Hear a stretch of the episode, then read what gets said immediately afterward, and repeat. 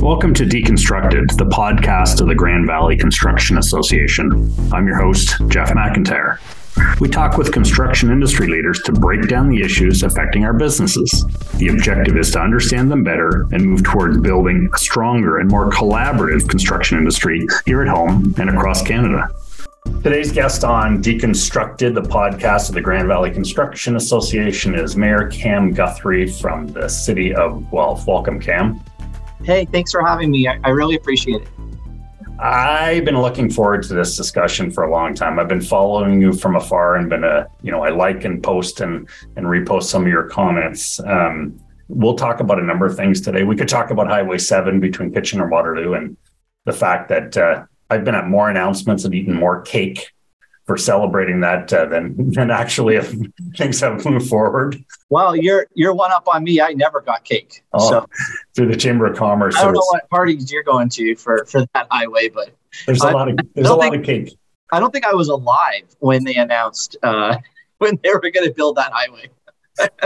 That's an important link to building community. We'll talk about that. Sure. I will acknowledge that, good for you. You were recently acknowledged as one of 2023's most influential mayors. And I think that's something to be very proud. You know what? You can shrug it off, but that's a big deal because it just means you're doing things different and you care about your community. And everything I've ever read about you is, you really understand what better looks like. You have a vision of that.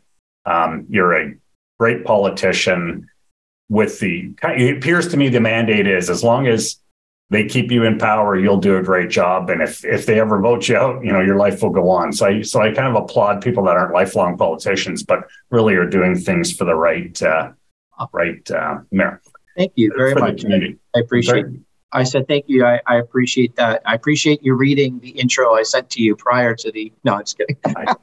I did not get one. I must have missed that. So we're going to focus a lot today on housing and all the different types of housing, but really the intent of this discussion is the crisis that we're in. You routinely talk about this, and we could talk about supportive housing. We could talk about affordable housing. We could talk about attainable housing. We could talk about luxury housing. They're all in play right now as we're building a community. And I always applauded Guelph. I always thought Guelph had this really unique place where if I ever got a job in Toronto, I would have moved to Guelph because it's closer. I think in the past it was drive till you could afford it. If you're working in Toronto, that's no longer the case. Tell me a little bit about housing and I'll dig into some of the particular things. But what is the state of housing in Guelph and surrounding areas right now, and how is it a crisis? And what do we got to do? Well, it's absolutely a crisis. So we'll get that answer out of the way right away. And it isn't just Guelph. It is everywhere. But, one of the first, on your journey to find solutions, I think the first thing you got to do is admit something. And so it's important to admit we are in a crisis. So now we've named it. We own it. Now we got to try to figure out solutions as we move forward to this crisis. There's some stats that are just unbearable for us. And I'm just trying to remember them off the top of my head. I think I have this right. Like a 1-bedroom apartment in Guelph to rent is now up to almost $2,300 a month. Yeah. Housing costs have gone up over 40% in the last few years. And it's incredibly difficult for people, especially on what I would call the lower end of the continuum of housing. So on that sort of really deeply affordable or even entry level attainable type of housing, it's just, the thing that we hear often is, kids living in their parents' basement or whatever longer. And, people that are usually comfortably housed will kind of shrug that off. But no, it's actually true. It's actually very, very true. There's not a lot of movement within the housing continuum. And so all types of housing is really dearly needed, and it's becoming a really big struggle. So one of the things I always try to sort of set the stage of expectations when I'm talking about this is, the city, and most cities are like this. We don't build housing, right. We approve them. And so we still have ownership. in everything that we do to help with the building, to get those approvals done, process-wise, policy-wise. But we need, you know, everybody sort of at the table on this crisis, upper levels of government, the development community, yes, municipal staff, yes, municipal politicians, and the community. We need everybody, private sector, nonprofit sector, all involved in trying to tackle this issue. So we'll get into some of the solutions and some of the problems with the current model. Is it possible to have a healthy community without a housing solution right now? Like I'm very concerned for what community is going to look like down the road when entry level, as you said, you can't even afford that. So how do you possibly survive as a community when everyone's just making mortgage payments or paying high rent, like runaway rents? What are the implications of this housing crisis beyond just saying it's unaffordable? Like, dig into that for me a little bit. Well, yeah. So I'm actually very concerned that you're going to have sort of different sectors not being able to stay within the community. Now, when I define sectors, I mean the younger generation, that sector, you know, from a family perspective, where are they going to be able to find a place to live and be able to contribute back to the community, not just from a job perspective, but also from a volunteerism perspective. You know, when people leave or they can't find a place to live, they're taking their talent and their skill set away from the community that they're supposed to try to be in. So that's one major area. And especially with work from home and hybrid options now, it becomes even easier for some of these younger families, that generation, that sector, to be able to move away and still work, but they're not in the community that they're in. Then there's other sectors, I would say, even the senior sector, where they would normally get to a certain age and a point in their life where they want to downsize. They can't downsize to anything, so they can't afford anything. So they're staying in these homes, they're overhoused, and they're staying in their homes for a much longer time now. And that is a huge problem for the community too. And then finally, I would say from an employment sector point of view, if you want to attract new jobs, new industry, new businesses to your community, and you can't provide those people with the housing that they would need to support them coming with their factory or their business, whatever they want to put up here, how are you going to be able to check the box then for that company to choose your city?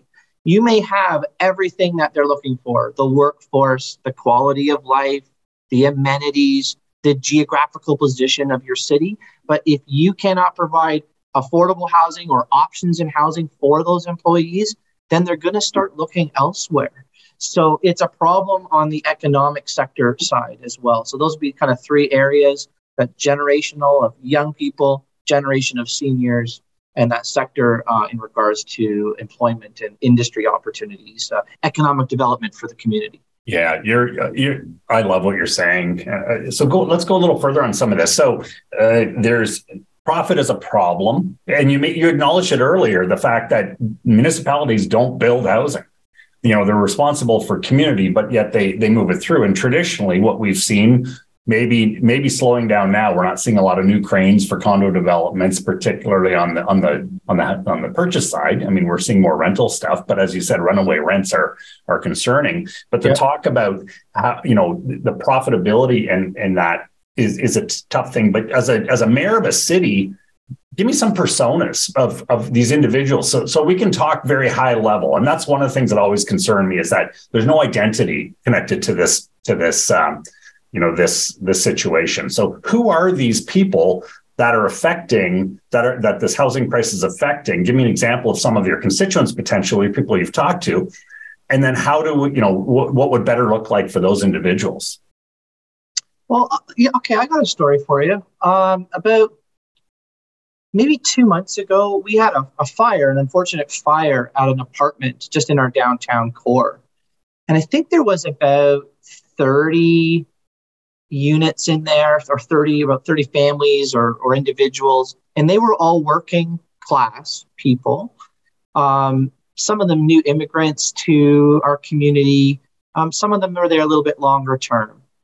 And of course, they've all been displaced.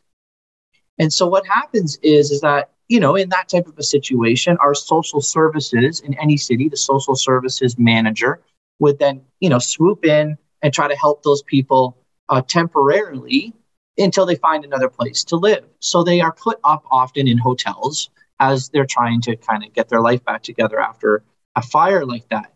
Well, as I said, that happened 2 months ago, and 0 people have been rehoused because those people were probably paying $1,400, $1,500 a month for their apartment.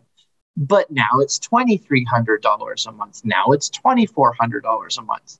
And these people can't find any place for them to live. So that tells you an issue right there, I think, that describes, as you said, you were looking for a story about citizens. There's one right there that is so very, very real, of people that can't even find a place to afford. Even in an emergency situation, the costs are just so out of scope for them that they find it very difficult. I would then say probably, and if we're talking about the housing continuum, you know, they would probably be sort of in the middle. If we go lower, or the starting range of the continuum around homelessness and trying to put people into supportive housing, you know, those types of units are we're building them, we're approving them, they're getting done, but they will be full. And there's too many more people within the lineup, within the community, that are ready to have even more problems with losing jobs, affordability issues, that they may now need those types of housing as well. And so that's a big struggle too. I would say that, you know, those are really the two that jump out at me. Yes, I can talk about the market rent or the market ownership, people, the working class and stuff like that. But my main concern is more on the starter or the lower end of the housing continuum for those that are struggling the most.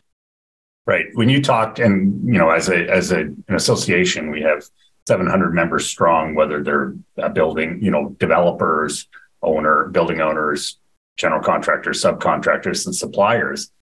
And we talk about talent, price is an issue. So just one last question on the profitability side. When a developer is coming to council and they say, you know, so you have a pledge, we'll talk about that, how many houses Guelph has pledged and how we're going to get there, number one. But they talk about, you know, they want to put 300 units in the sky, and it's not affordable housing. So what they do is they put a pledge to supportive housing or, you know, assisted housing, and then they just tack that number back on top of the project, and the people that are purchasing the condos inevitably end up paying for it.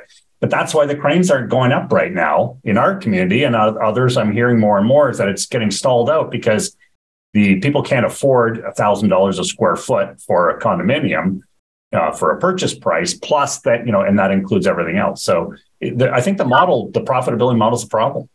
Yeah. And you know, I've heard a little bit of that. I would just counter to say that in some cases, though, it is upper levels of government that can provide grants to offset the costs of those other units within a condo development, as an example, the cranes in the sky, as you described it.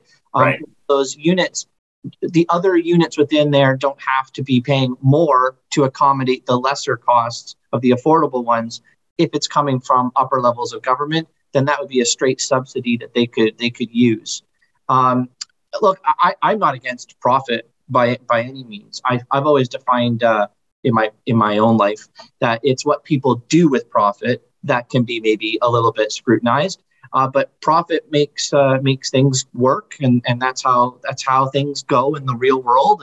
And I understand that. So I don't mind profit. I don't mind it at all. I think one of the things I've heard from a lot of developers over the years is that if the municipal sort of processes could go faster, then there would be more opportunity for actually more community benefits, such as maybe affordable housing or other benefits that community could get out of that development. But as things get bogged down, as processes become delays, the profit margin starts to shrink. And so that community benefit option then becomes less and less because the profit is getting lower and lower. So I think that's another thing that, from a process point of view, municipalities have to understand. There's a lot of great developers that really want to give back to the community, and they may not give back to the community in the actual project that they're making. They may give back to the community in multitudes of other ways, right? Donations and charity work and stuff like that. But as we take longer in the process, that ability to give back to the community shrinks more and more and more, project by project. So we can go to so many different directions, and I really like your opinion, your attitude on this. You talked about the lower end, the concern. I hate to say that terminology, but it's the entry level and whatever. But having said that, I've talked to the university president and the hospital CEO, and both of them have lost talent in the last. They've made offers to senior people that we need in this community, whether it be professional staff, doctors, and an anesthetist or professor. They lost talent because they liked the wage, but they couldn't justify the cost of living here compared to some other places. So I think it's continuum right through the whole process. And yes. Are you hearing talent and talent acquisition as a concern in Guelph and other areas?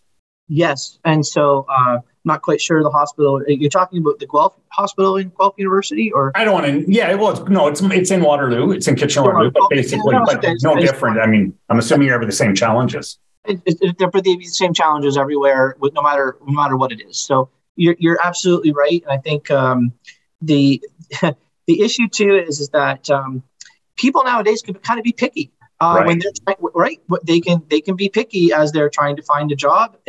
I'm finding sometimes the roles are reversing a little bit, where it's like the person applying for the job is actually interviewing the employer more often now, and that comes up. Work from home, hybrid benefits, salary, and oh, by the way, where am I going to live? Where's my family going to go?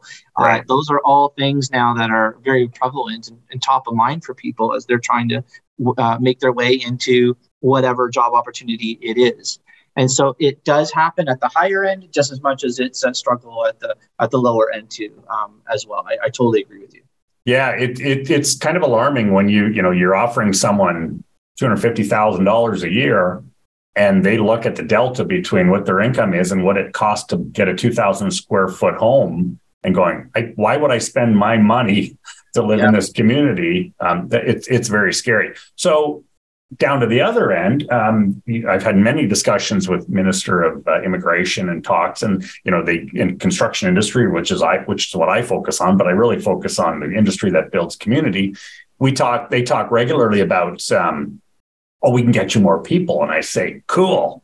Where are they going to live? Exactly. Yep. And it's almost like the government, and there is some support, but I think it's a disjointed. Like build housing first, then we get the immigration to come in. We both immigration net new to our community, net new to the country. We need the people. There's no question about it. From every level, whether it be the service industry to manufacturing to transportation to to construction, all the way up to presidents and professors. So is there discussions from the feds in the province and like? Well, if they gave you money, what would you do with it? Yeah. It's really funny that you brought this up because honestly, like an hour ago, I just read some preliminary polling that came out. I found it online somewhere. And I'm so sorry, I can't remember who the pollster was. So credit to them. But they said that they were talking about the high level of immigration that the federal government has set the targets for, which is about 500,000 a year. And if I remember correctly, I remember hearing the premier once saying that about 300,000 or more of those people come to Ontario, right? The polling said that about 37% of people are very, very concerned with the amount of immigration coming in compared to the housing issues. It's not that they're against immigration. None of us are. We need the workforce. We need them. We want to welcome them, et cetera, et cetera. It's just the concerns around that many people coming in. And then again, where are we going to be able to try to house them for that reason? So that's not an opinion of you, Jeff, or opinion of me. That's a real poll that I just read like an hour ago. And so I would say that the other thing too, though, is that you mentioned like, you're from Waterloo and there's other university towns. Guelph is a big university and college town as well. And it's actually international students is actually another piece of this issue for our type of cities where they need major housing situations as well. So you have immigration, you have international students, and then you have a normal housing crisis on top of that. So it's just, it's a perfect storm of all these issues colliding, especially in cities where there's universities and colleges. Yeah, we've had this discussion with the president of University of Waterloo as an example and said, you know, do you let the community know how many international students are going to be coming in every September and share that so we can look at how and when we're going to house them? And they don't. But they also, you know, people will say, well, we'll put them up in hotels. I go, try and get a hotel room in Waterloo right now or in Guelph, any university town. That's where, you know, that has become primary housing for a lot of individuals because of the situation. So you talk about, sorry, go ahead. If I could just jump in on that, because I just want to give you an example. In Guelph, so we have one hotel in Guelph that has been completely taken over since COVID with those struggling with homelessness. Right. To this day, it's still full. And then we've had another hotel that was converted into nothing but student apartments. And then we had a third hotel that is close to the university. And the university has just rented the entire hotel for students for the next 3 years. Right. So, like, again, you're very right. Like, hotels, you know, that used to be for the reason that they exist, which is you're visiting a city and you book a room. I mean, they're being completely taken over now from a housing situation point of view, which can cause other issues in the ripple effect of temporary housing, short-term rentals like Airbnbs to long-term rentals. And it becomes a messy chessboard of things moving around. Yeah, you talked about, you know, my situation is I have two children that are in their late 20s and they both are in the game. One of them had to drive till they could afford it. So they live in Woodstock right now and they just upgraded a house. But to spend, you know, to have a $500,000 mortgage, which is nothing now, that doesn't get you anything. Yeah. I don't know how I would have been able to sleep at night years ago because I'm in a situation that another one had to buy half a house with the in-laws. That was the only way to do it where they duplexed it. Yep. So these are my children. These are, you know, this is a situation. So here's the blue sky opportunity. The municipalities have a tendency to, you don't build houses, but you own some land, maybe. Yep. Right. This is your blue sky opportunity to, and I know you have an opinion on this, but, you know, what would better look like? And is it time to empty the cupboard because of where we're at? Like, is this the time not to empty the cupboard of reserve, but the things that we're holding on to and we hold near and dear, maybe that acre of land or 2 acres or 10 acres of land is valuable now. And if we hold on to it, it'll be longer, but maybe the tax revenue and the other sources of income and solving the problem could be better. So this is the blue sky. Your worship, what would better look like? Well, let's start there. Yeah. I think we should look at not only surplus lands that municipalities own, but existing owned land or assets that can be leveraged to look into types of housing.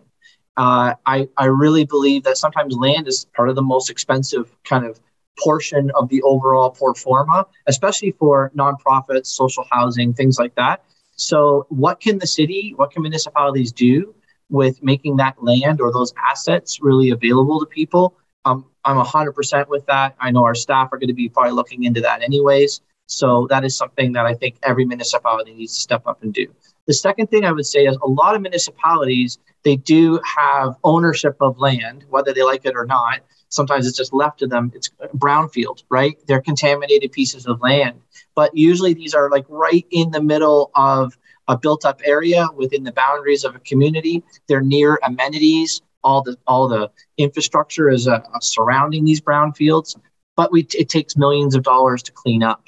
And so we have been really calling on both the provincial and the federal government to say, like, if you want to unlock land quickly as possible, right where the services and the transit and the amenities are already, help us across all municipalities to clean up our brownfield lands. Now, look, I personally, I don't want to always be, you know, like, oh, upper levels of government, help us out. Like, you know, if we can do it, we should do it too. So I don't want to just pass the buck there. But there's brownfield lands that I think need to be considered as well. And then I would just say from a Guelph perspective, you know, like we did a really good job. We updated our zoning a few months ago, and we were actually like ahead of the province. Like the province talks about, we want to get rid of exclusionary zoning, so you can have, you know, a triplex right in a normal sort of residential house that's currently sitting there. And we did all that. We did all these zoning changes. And but unfortunately now it's been appealed. So I'll give you an example. Next week we have just a regular guy that wants to put a duplex on his property. Mm-hmm. Well, under our zoning that we did, he would have been allowed to do that as of right. He wouldn't even had to come to council. But because it's under appeal, we have to now. This poor guy has to come to council. He's got to ask permission. He's got to wait. He's got to pay money and delay his project that would have been, it didn't even have to come to council. So we did a ton of zoning work, but unfortunately it's all kind of, you know, in limbo right now because of it being appealed. Our official plan that we approved last year also accommodated, you know, in a Guelph perspective, almost 29,000 more units for our city. The province came in and actually made a bunch of changes to make it even more than that, about 7,000 extra on top of the 29,000. So we are like ready to go, but there has been sort of some delays, and you know, those are some of the things that cities got to do. They got to create the conditions and the zoning to make things so much easier for people to be able to build homes. I find your attitude very progressive. I mean, Guelph notoriously was, you know, back in, you know, 20 years ago, it was protected from the world in the sense that it didn't want certain things. And, you know, everyone talked about the Walmart appeal and this and that. And it was, you know, it's kind of fun because I used to spend a lot of time in business in Guelph, and I always loved it. And I loved how quaint it was. But the reality is that wasn't keeping up with, you know, with where things were going. What was the pledge that Guelph provided to the province for a number of houses over the next? Yeah, it was 18,000 units by 2031. So, you know, I'm sort of a goal-oriented guy. So, you know, that's like 2,000 units a year up until 2031 that we need to be doing. You know, it's going to be tough. You know, it's important to be blunt and upfront with everybody. It's going to be tough. Let's see here. I think in 2014 or 15, we had the highest number of approvals ever. Right. And that was around 1,400 or so. So we have to really ramp it up. But I just need to restate, and I don't mean this in a mean way, but we approve, we don't build. Right. And so we need the development community to really help us to put those shovels in the ground. And I understand the arena that they're in right now, how difficult it is. Like I totally respect that. Mm-hmm. Interest rates, labor, materials, like the pro formas, I totally get it. So maybe if it is a couple years of not a lot of shovels in the ground, but as things maybe in the whole arena of our country get a little bit better, you know, I'm really hoping it will really ramp up and we get those shovels in the ground and meet that target, because I'm laser focused on meeting or exceeding that goal to do our part. I love your attitude. I was with the chair of the region of York a few weeks ago, and none of those mayors pledged a housing, and as a result of it, didn't receive their strong mayor powers to allow it to override, which is very unique. There have been mayors in the community that have said, I'm never going to use them because we work collaboratively and collectively. But I think in order to make this happen, I think you're going to, you know, you may have to flex every once in a while and use some of these powers and authorities. I'm not putting you on the spot here, but you've been open to say, if I have to do it to move it through, it might be something to consider because I guess we've got some pretty big targets. And 1,400 was a big year. 2,000 this year does not even begin to solve the crisis in your municipality, much less any others, right? So, well, so I don't want to use them at all. I'll say that up front, but I would say this, like every single housing application that's come forward to this term of council has been approved unanimously. Right. So like we're not, you know, we're not, we're not the hurdle here from a council point of view. Can we work on processes and policies and make things quicker? And can we figure some stuff outside the box to make it incentives or yes, absolutely, 100%. I want to be able to make sure that we do that. But as I gave you some numbers from a Guelph perspective, like our official plan automatically added 29,000 units. The province did more than that, gave us an extra 7,000. Right. And we have three large sort of greenfield pieces of land that are ready to go. And those three in itself will probably have 15,000 units just on their own.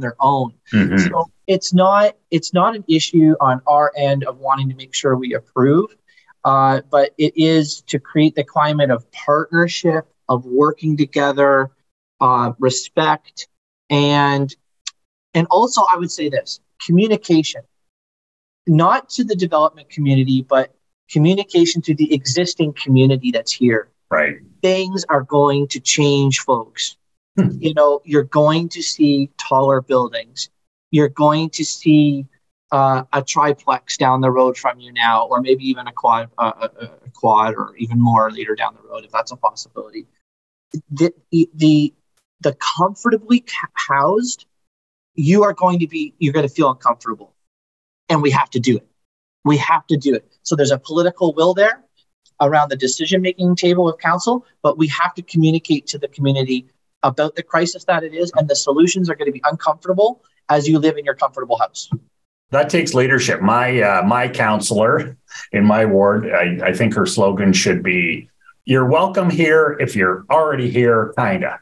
Like she really is opposed to any kind of development. I think you're bang on. Is comfortably uncomfortable is the way of the future. And I think people need to understand through these personas and understanding that these are people and here are their stories. These are young professionals with $30,000 in university debt and two children that are paying $2,700 a month to live in a two-bedroom, and there's no way out. Like, I think that's the situation. It's the new Canadians. Go ahead. Yeah, if you don't mind me jumping in, I got to tell you my story a little bit. I'll do as quick as I can. So, you know, I'm very lucky. I'm married 24 years to my wife, Rachel. We got married very, very young. She was, I think, 19 and I was 23 or just about to be 23, I think. And we never rented. We bought a house when we got married. And we bought it. I was working at an insurance company at the time, and it was my first year of salary ever in my life, and it was $21,700 a year. Right. And my wife was working at Ladies' A-Champ in the mall, selling, you know, ladies' clothing and stuff like that. And we got a mortgage, $125,500, I think, was our house, and we had to get almost $10,000 together for like everything to get going. Right. And I remember, like, I sold my drum set, I sold my baseball cards, I sold some antique stuff that I had been collecting over a while. Like, I sold it all to raise that money to be able to get the down payment and to buy that house. So now fast forward to today. My wife and I have a 20-year-old at home and a almost could be 21 this year, and a 19-year-old at home, a son and a daughter. So they are basically, our kids are basically the same age as when Rachel and I got married and were able to buy our first home. There's no freaking way, and I don't mind saying that. There's no freaking way my kids can be able to afford a house right now, let alone a down payment. Right. It is, I am passionate about this. Not because I'm just the mayor. I'm trying to help everybody out. That's my role, and I love it. I am angry and passionate about it because I'm a dad and because I'm a parent. And I'm looking at my two kids that are not going to be able to afford a place to live. They are going to have to probably live in our house for a very long time. You know what? And that's wrong. Yeah. And that's wrong. There's something very wrong about that. The system is completely broken. The affordability challenges are very real. If the mayor's own kids are having a problem, there is something extremely broken. And I am fighting for everybody, but I'm fighting for my own kids. And that's why I'm so talkative about this topic all the time with people, because those that don't understand what's going on, they don't understand the kitchen table conversations that parents are having, exactly like what I just described to you, across this entire community, in fact, across this country. Please don't stop. This is what we need. We don't need politics at this point. We need personas. We need stories that say, here's the reality of the situation. Yeah. As you said, it's the overhoused seniors that, you know, are living in a 2,000, 3,000 square foot home in a nice neighborhood. They don't need that much house, but they're certainly not going to spend, you know, $2 million for the same, for a condominium in the market, right? That's right. And I think what I like about your discussion, Cam, all your feeds and your follows and your passion is community needs everything. It needs, needs professors, it needs doctors, I need construction workers. I need thousands and thousands of them to build the community that we're talking about here. And I think the key, and we also need, as you said, volunteers, that people that can afford to live in this community. Paul Kalbflesch and Scott Higgins wrote a book called The Joy Experiment, and basically said people experience joy when they feel like they belong. We don't want people to just exist in our community because that's what they can afford. Right. Yep. We want community to be built. And I think that's what I love about your process is your passion and your commitment behind it is to what would better look like. We can do this. But the more I think we share those personas and we get people to understand that it is their children, it is our children, it is new Canadians, it is, our parents that need a solution, because I need workers. And I quite frankly, we pay well, our industry pays well, but it doesn't pay well enough to buy a house in our community. But Sault Ste. Marie's having the same problem. We all are. So. Yeah, it's everywhere. And that doesn't mean we go, oh, it's everywhere, so, we just won't try now. No, it's everywhere, including our own backyards, and we got to try to figure it out. And it's going to take an all of government approach. But as I said at the beginning, and community and nonprofits and the private sector, it's going to take everybody to do it. And we're going to have to all be uncomfortable about it. But that's what you do in a crisis. You get uncomfortable towards the solutions, right? So, this isn't like political speak. It's not some made-up definition. We're in a crisis, a very real crisis. And people have got to get their head around it, and we got to attack it and do everything we possibly can. And a lot of it is going to be solved, not all of it, but a lot of it is going to be solved by increasing supply. We got to get the shovels in the ground. We have to provide choice for people. The more supply, the more choice. Hopefully, it will start to bring some rents down and other costs down. And I'm just so concerned about the complete continuum of housing, all aspects of it. And it keeps me up at night. I'll put it that way. Well, Mayor Cam Guthrie, it has been, this has exceeded my expectations, but this is kind of what I expected when we had this discussion about your passion comes through, your commitment to better is there. This is not the last discussion we'll ever have. There's going to be some projects coming forward, and I'll bounce those off you and like to get your input. I'd like to have you back at some point. If you come up with a solution, you call me, we'll get this done up. So for sure. It has been my pleasure to have this discussion with Mayor Cam Guthrie, the Mayor of Guelph. Keep up the good work. Thanks for being part of the Deconstructed podcast. Anytime. Thank you so much. Appreciate it. Thanks for listening to Deconstructed, the podcast of the Grand Valley Construction Association. You can subscribe to Deconstructed in your favorite podcast app to get notified when it's live. If you want to learn more about the Grand Valley Construction Association or know someone we should have on the show, please contact me at jeff@gvca.org.